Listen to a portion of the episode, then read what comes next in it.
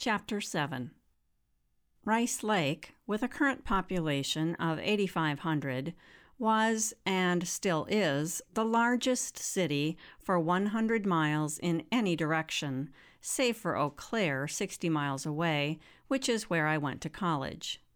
Cedar Mall opened in 1976 on the south end of town when I was in eighth grade, decimating the downtown when the department store Herberger's moved to the mall. Along with Woolworth and J.C. Penney for anchor stores, the mall was the place to be very uptown. I visited Cedar Mall in recent years, however, and it's now a near abandoned little ghost town. Today, the city has continued to grow on both its southern and western edges. The lake itself is to the east, and the downtown is reviving, with petunias overflowing from a multitude of planters up and down Main Street. At the time we moved to Rice Lake, though, the mall hadn't yet been built, and there were closer to 5,000 people. Still, we were the biggest city for many miles. Consider how that could warp a person's impression of the world. I'm not clear about how long this move had been in the works when one day I was taken out to the garage in Barron to see something my dad had been working on. There, before my eight year old eyes, were hand built kitchen cabinets that were quite remarkable. I was shown how the island included a pass through silverware drawer you could pull out from one side for filling with clean items from the dishwasher, and then push through to the other side for easy access when setting the table. It worked similarly for the dishes. In addition to the island, there was a large L shaped section, what was most surprising was realizing how long this had to have taken to build. I have no recollection of my father not being there. I am guessing that between classes for his degree, teaching high school, and going to barbershop rehearsals, he wasn't there a lot. But I'd had no idea he had been out in the garage creating all this.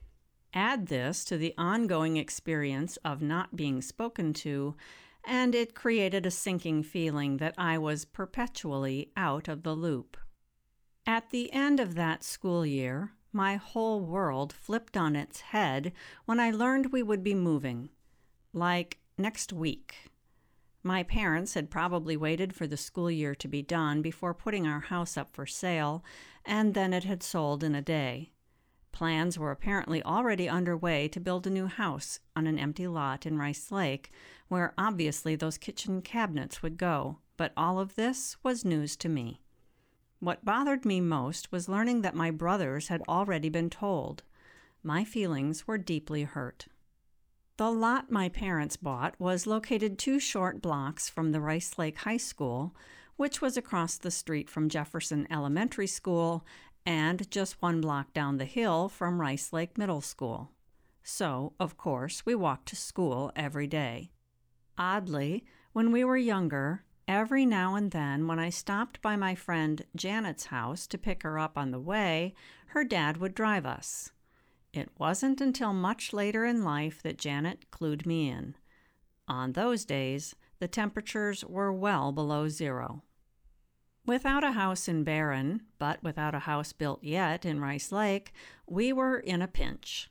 But my parents got creative, and for the next five months, all five of us lived in a 26 foot Rollite camper. They parked it first in the driveway, and later under the huge oak tree in the backyard, likely to have a little shade. Air conditioning would not be an amenity we'd enjoy in the house either. When we purchased the lot, the tree was already equipped with a three story treehouse that regularly drew a flock of kids. We scampered around on the branches playing tag in that tree until a neighbor told my parents how liability works if someone goes splat. It would be another year before my dad finished the house.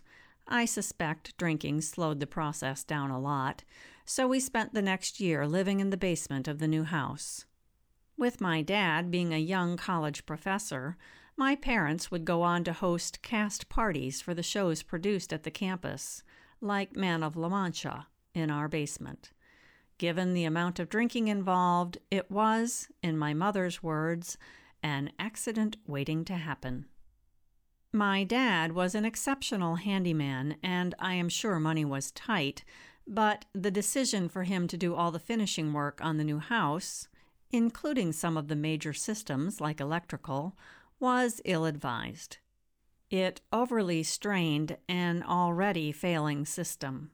We kids got recruited to help with some of it, like staining and varnishing the woodwork, I think there were something like 14 coats of varnish applied.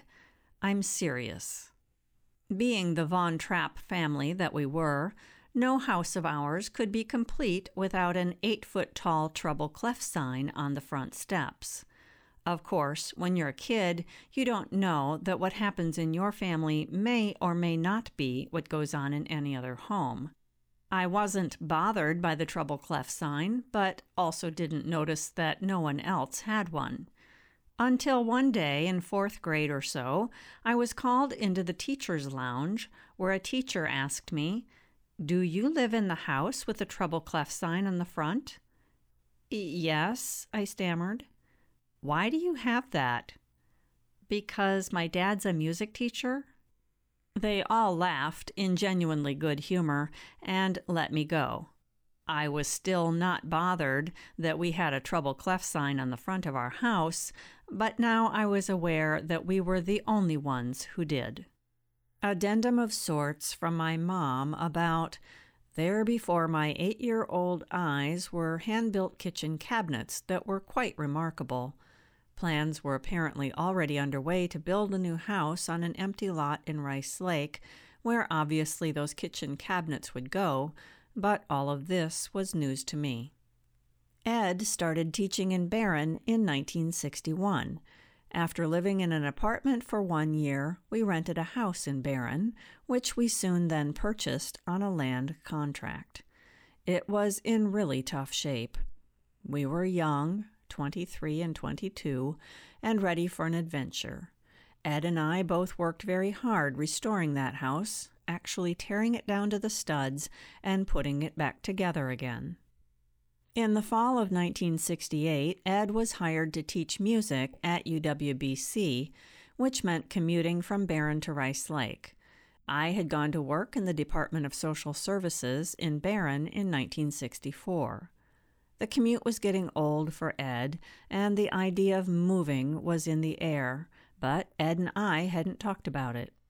A group of us from the courthouse would go out for coffee each morning, and while at the restaurant one morning, I was commenting to the gals at our table, I wonder if we should be thinking about moving to Rice Lake. This was April 1971. A fellow at a nearby table overheard me talking. He approached me and asked, are you selling your house? We're moving to Barron and would be interested. I said, Well, I don't know. We haven't talked about it. He and his wife came to look at the house some days later and offered to buy it on the spot. At this point, we just pretty much finished the restoration on the house, and I remember not being so sure it was a good idea to sell it. But we did. The decision was made, and then it was hurry up and make a plan. They wanted to be in the house as soon as possible. We found a lot in Rice Lake that looked like it would be good for us as a family, close to schools. Talked with a carpenter friend in Barron who was willing to rough up the house for us. We'd do the finishing. We had learned a lot during the house in Barron, and plus, we wanted to keep the cost down. The mortgage payments ended up being $127.44 a month, which seemed like a lot at that time. We moved as soon as school was out into the 29 foot Rollite camper trailer and lived in it until the end of October when we moved into the basement of the house in Rice Lake. Our buyers allowed us to store our stuff in their garage for the summer. Addendum of sorts to it would be another year before my dad finished the house, but the decision for him to do all the finishing work on the new house was ill advised. All the next year, until Thanksgiving 1972, both Ed and I worked at doing the finishing work on the house, determined to stay in the basement until the final finishing was done upstairs. Ed did the cabinets right there in the house, not in Barron. He did the electrical work plus. I finished woodwork, painted, wallpapered. We both worked too hard at it, along with our jobs during the day. It took a toll on us and, unfortunately, on our kids, too.